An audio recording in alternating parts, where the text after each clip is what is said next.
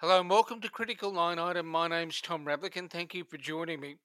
One of the things that people have noticed in the streets of Melbourne and certainly streets of Sydney is a greater wearing of masks of various kinds, colours, uh, sophistication, and robustness in terms of um, their medical uh, uh, strength in in fighting or uh, protecting people from from bugs, from dust, etc. What we're seeing out on the streets is something very different to what's happening with frontline workers in hospitals and how people uh, in the front line are actually coping with dealing with uh, personal protective equipment that may not be adequate for what they're doing at the moment in the work they do in relation to treating people with coronavirus.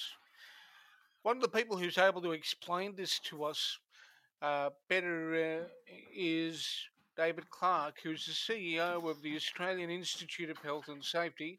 David will take us through some of the challenges and explain why some people may not be properly equipped at the moment to handle what is a very infectious environment. David, thanks for joining me. Hi, Tom. Now, before we go into the subject matter that we're tackling, being, you know, what are the what protective equipment people ought to be having, as opposed to what they've got now, what does the Australian Institute of Health and Safety do? Well, the Australian Institute of Health and Safety is the national professional association for people who work in health and safety roles. Their job is to support people in the workplace to say stay healthy and safe. There's quite a few thousand people who do that as a as a career. Uh, we have industries where you have particularly high risks in the way people inter- interact uh, in their workplace. Um, mining, resources, energy are just some examples where um, you know the risk to workers can be quite significant. Um, and in order to manage that risk and make sure businesses run properly uh, and protect workers and their health and safety, reduce the amount of injuries that occur, prevent workplace deaths, uh, is that health and safety people develop programs and activities and work with the business to stay profitable, stay functional, and stay healthy and safe. So, our work is in supporting uh, the development of the profession, uh, making sure that the work is done based on good science, good evidence, good psychology, uh, and that uh, health, the health and safety profession gives the best possible advice to business to ensure that people don't get hurt or killed in the workplace. And you know, the truth is that we we have uh, you know three deaths every week in Australian workplaces, three, you know, approximately three times every week. Somebody in, in Australia, in this country, goes to work and doesn't come home. A lot of the time, those deaths are preventable, and uh, we do what we can to contribute to stopping those deaths. David, just out of interest, I mean, I've got a history in professional organisations. I've worked in a couple of accounting bodies and very familiar with professional development and qualifications, and then what people uh, require to be members. Have you got any minimum requirement for membership, uh, or is this is this based on is this based on job function? Well, it's an interesting you ask that question. Right now in Australia, we have a field of endeavour, workplace health and safety, where the workers are actually involved in a professional activity where the health, well-being, and even the lives of other workers are potentially in their hands, even if indirectly. One might assume that in a situation like that, uh, we would have a profession that's well regulated and that there are actually very specific and important minimum requirements that are mandated by government for people to work in the field. Unfortunately, there aren't.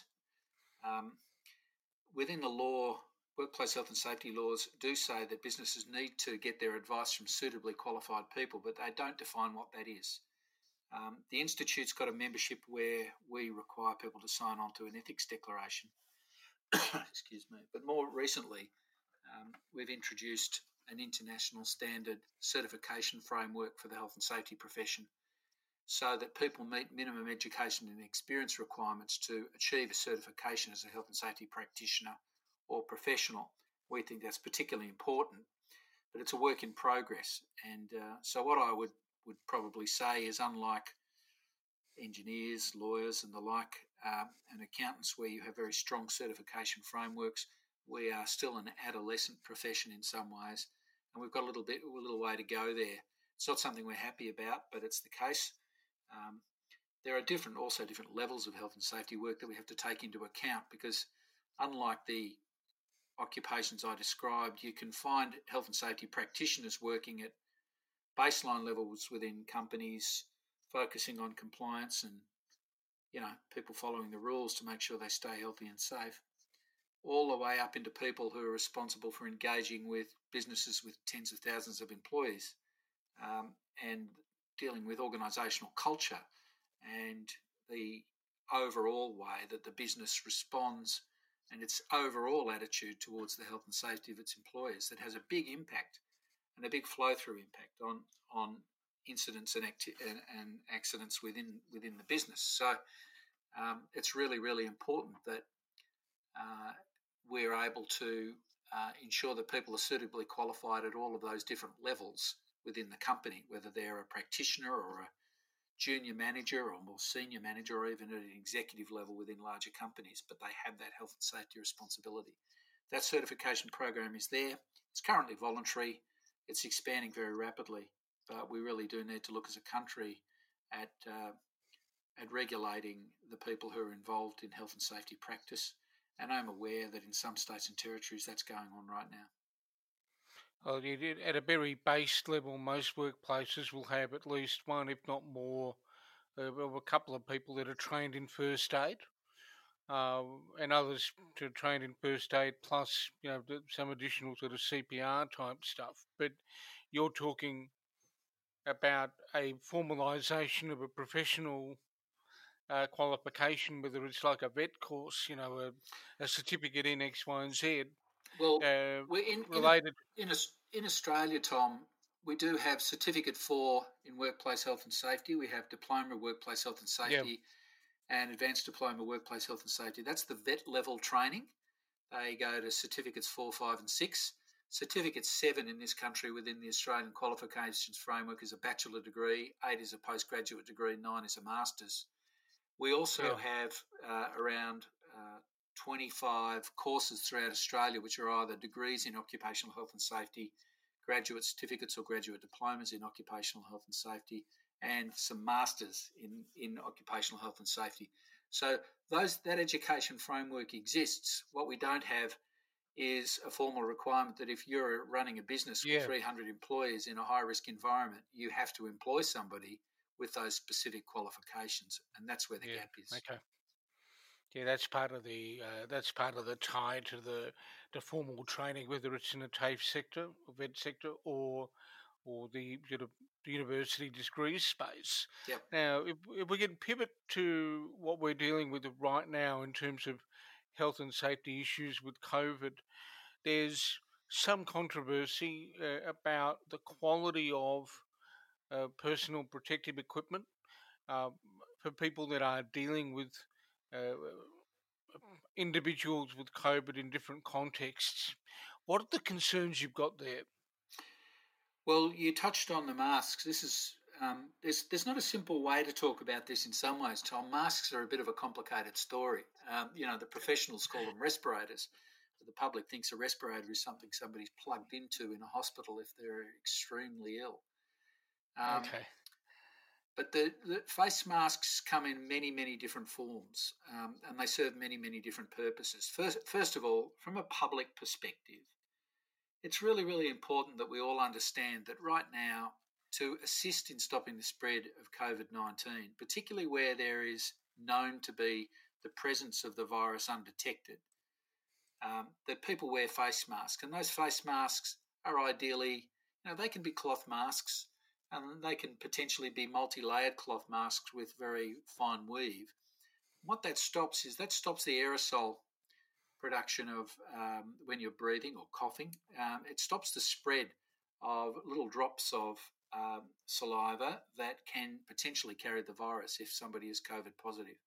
I will point out that there are a significant number of people in this community and every community around the world who are asymptomatic. Taking someone's temperature does not resolve the question of whether or not they have COVID 19 um, or whether or not they have a cough or whether or not they have a fever. Um, there are many people who can be asymptomatic at any given time, and certainly is the case in Victoria. There are people walking around who have COVID 19, they don't know it, and the people around them don't know it.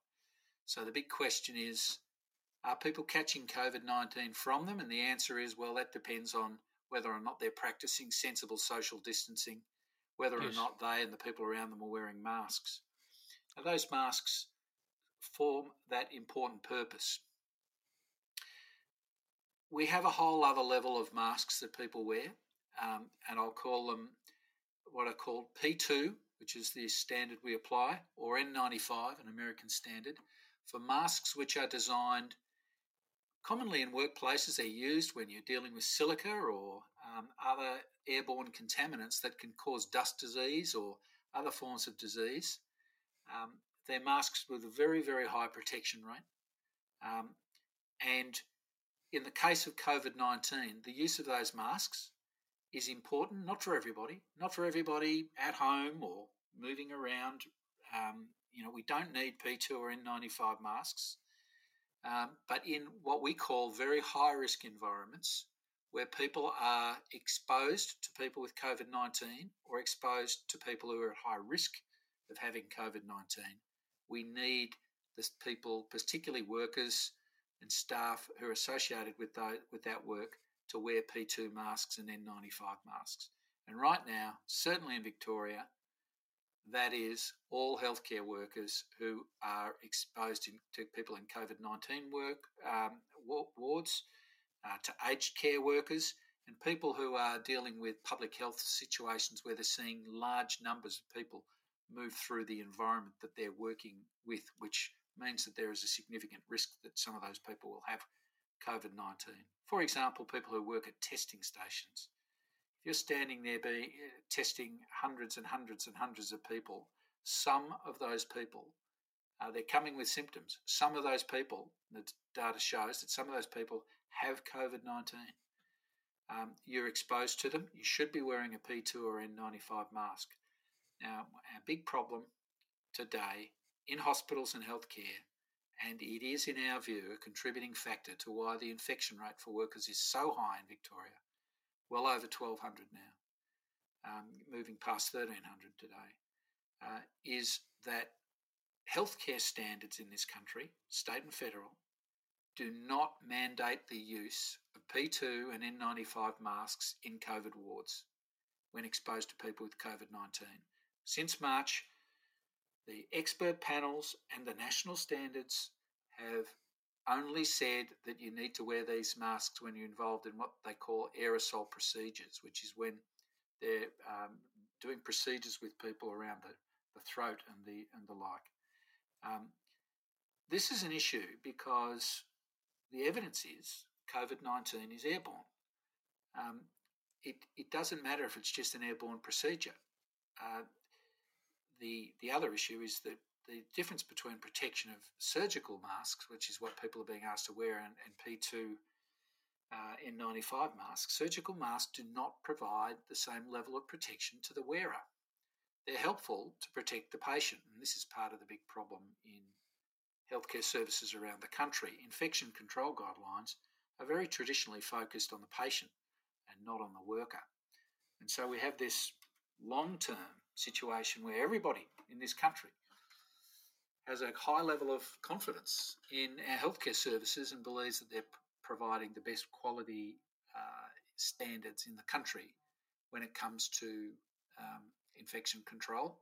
But the truth is, they're not. Um, and they need to change that, and they need to change that now.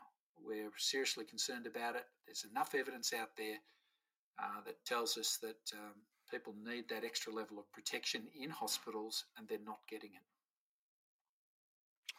Um, David, what are your members telling you about the situation in terms of anxiety? Because I would imagine that individuals working in those environments where they're potentially exposed to uh, getting COVID will have heightened levels of, levels of anxiety simply because they're not receiving the best quality equipment. Are you getting that sort of feedback?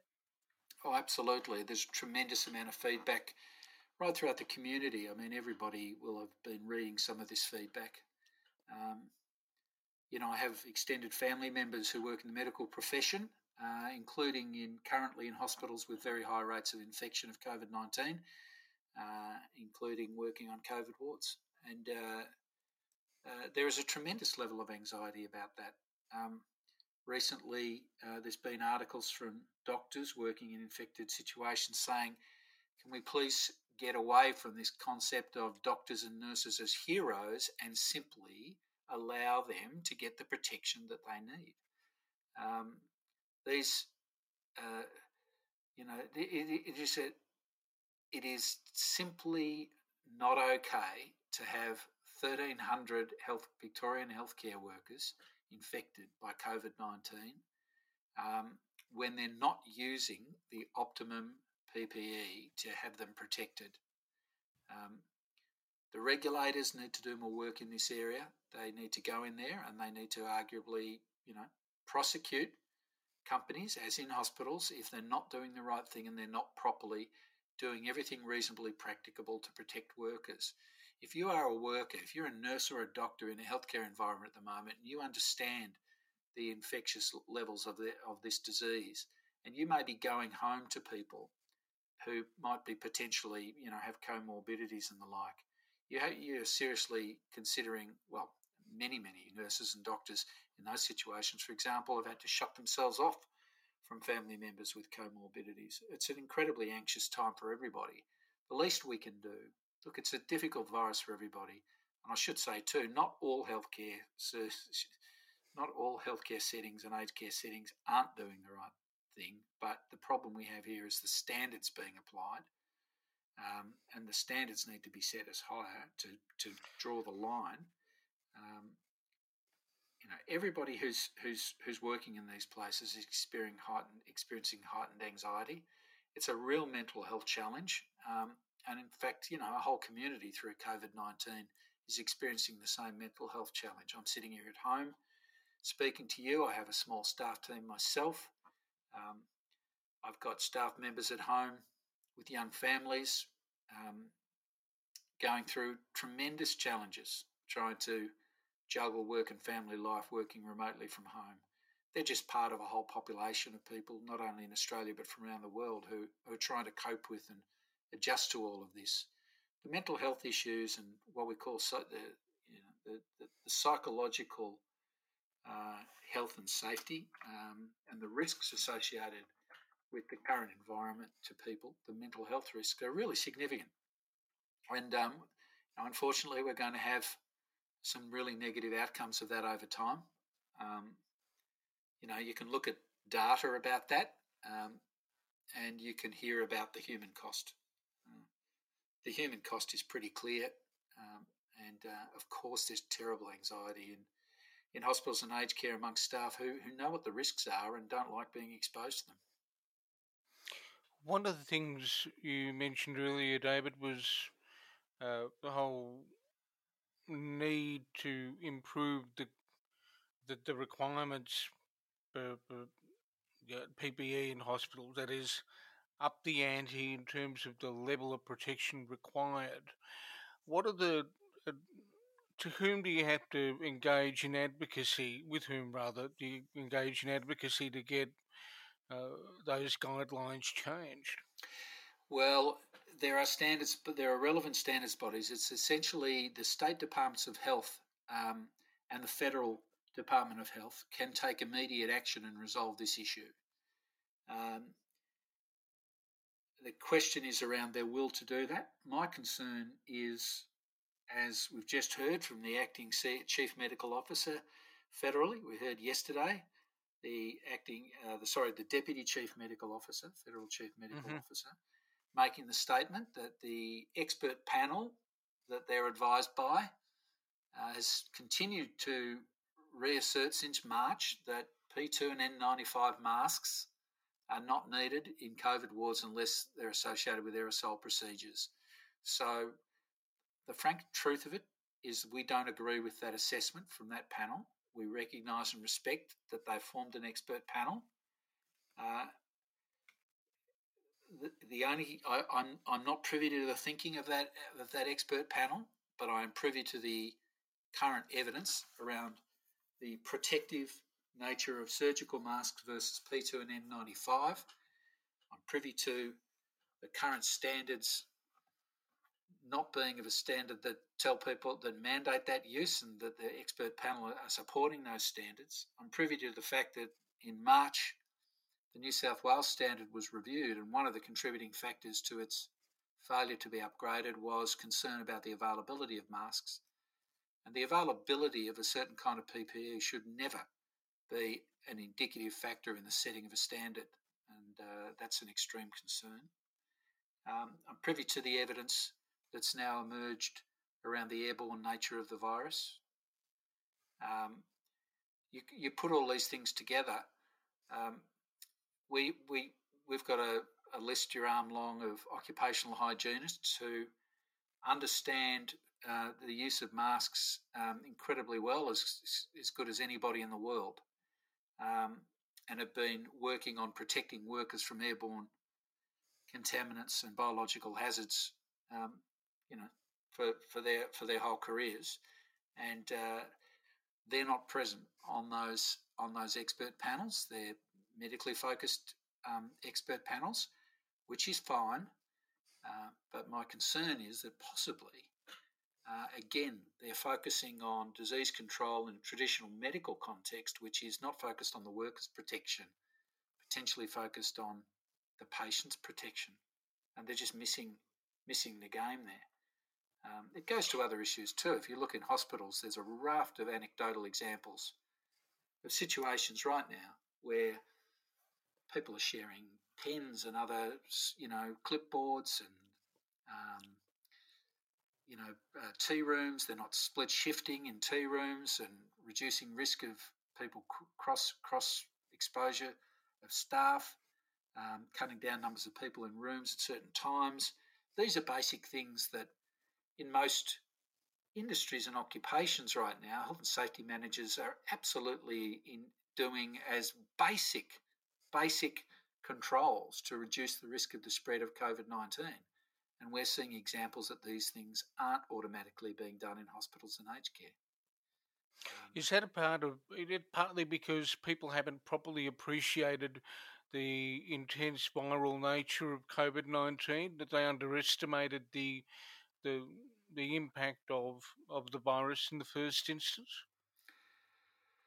Look, I think um, all of this, you know, you've got to call out first and foremost. COVID nineteen is new; it's new for everybody.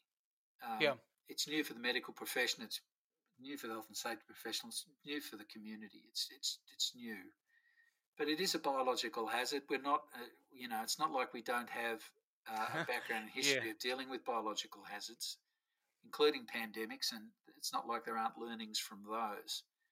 For me, one of the root causes of the issue that I'm talking about uh, is that hospitals have been focused on infection control instead of workplace health and safety. Uh, and workers are suffering as a result. Now, I've explained some of the distinctions around that. It's partly around yep. the focus on protecting patients, which is critical. It's important. It absolutely has to happen. But you've also got to look at a situation like COVID 19 from the perspective of the worker, of the healthcare worker. And, you know, we can, we can go back and forth over uh, whether, whether or not it's an issue. We've got 1,300 uh, current healthcare workers in Victoria with COVID 19. And we know that they have not been, as a standard matter of course, wearing P2 and N95 masks. Some hospitals are doing it because they know it's the right thing to do, but it's not the minimum standard. Um, some of these organisations are, are going by what the advice is, and the advice is not is not good enough. So again, it goes back to the setting of the standard. Right now, the standards being set for hospitals and aged care is not good enough the evidence tells us it needs to be better, and so far they've resisted that. The it, it's interesting. You've, you've you've just mentioned the concept of uh, looking at infection control, um, and then the notion of looking at the these issues as workplace health and safety issues, if you conceptually treat them as workplace health and safety issues, then you're actually providing infection control in any case, are you not? Well, yes. Um, you know, COVID 19 is a complex thing. Um, uh, I look, I can speak to health and safety practice. I'm I'm less capable of, of speaking around medical infection control practice, and I don't want to in any way present myself as having deep knowledge of that. But I can tell you around workplace health and safety. When you're dealing with a hazard, and it's a new hazard, when you when that hazard can cause death, when there are many things you don't know about that hazard, that's how you describe COVID 19. Mm-hmm. So when you do those things and you do and you risk assess, you take precautionary principles. You develop controls which assume the worst in many ways. If you're unsure about the about uh, you know how long COVID nineteen will remain on a surface, and the emerging evidence is it ranges between a range, you pick the highest range, and you act as if COVID 19 exists on surfaces for that longer period of time, and you have cleaning protocols that reflect that. If when you're dealing with transmissibility and protection through masks, you take the precautionary principle. You recognise that COVID 19 is now, you know, is airborne, and you use masks which give them maximum protection. Um, this is this is what's not happening, but this is how health and safety practice would dictate that you would do it. it's interesting. In uh, you painted a, a picture uh, that that will concern some people, but we've, um, in a sense, gratuitously concluded on something that workplaces and people at home could actually think about, and that is, you adopt a higher level of risk management, uh, a higher level of proactivity, just to make sure that there's less of a risk of infection. Well, that's right. I mean, you can't see COVID 19. We don't know for sure about COVID 19. You know, if in doubt, take the precaution. If in doubt, wear the mask. If in doubt, you know, stay three metres away instead of one and a half metres away. If in doubt, avoid public spaces right now, certainly in Victoria. You know, um, each time you do that, you know, COVID, look, look, the spread of COVID 19 has got to do with proximity of people time that they spend in each other's proximity. Yes. And hygiene. They're the three things. when I talk about hygiene, I mean the cleaning procedures around you, the masks that you wear, the protective equipment that you wear, all of these things. If you increase time of exposure, proximity of exposure, or reduce the hygiene that you carry out, your risk of catching COVID 19 increases. That's not a, in itself a complicated equation. People get themselves confused over COVID 19. It's about those three things. And it's easy to get confused because, like I said, there's so many things we don't know about COVID 19. The evidence is not all that clear. And so it gets people really stressed and confused. And the way to deal with something you're unclear about is, if in doubt, use the precautionary principle. Assume the worst and act in accordance with that and you'll be best protected under the circumstances. When it comes, for example, to people who are seriously exposed and vulnerable in hospitals with comorbidities and people in aged care facilities, this is where we should be practicing the very best healthcare practice in the country today. Um, for, well, very best health and safety practice in the country today, um, including for, for workers in those workplaces. Um, stopping the spread of COVID 19 between workers will also stop the spread of COVID 19 between workers and patients. It's very, it, it is almost deceptively uh, simple, but it's a really good message to end on. I, I spoke to someone yesterday and I said, You might like your friends, but COVID 19 likes them just as much as you do. And uh, it got it got the message across. Uh, David, thanks so much for making time to talk me through talk the audience through all of these issues that are very critical at this point. It's been a pleasure. Thanks. And uh, thank you, and hope we can talk again sometime soon. Tom, if I could just add one final thing.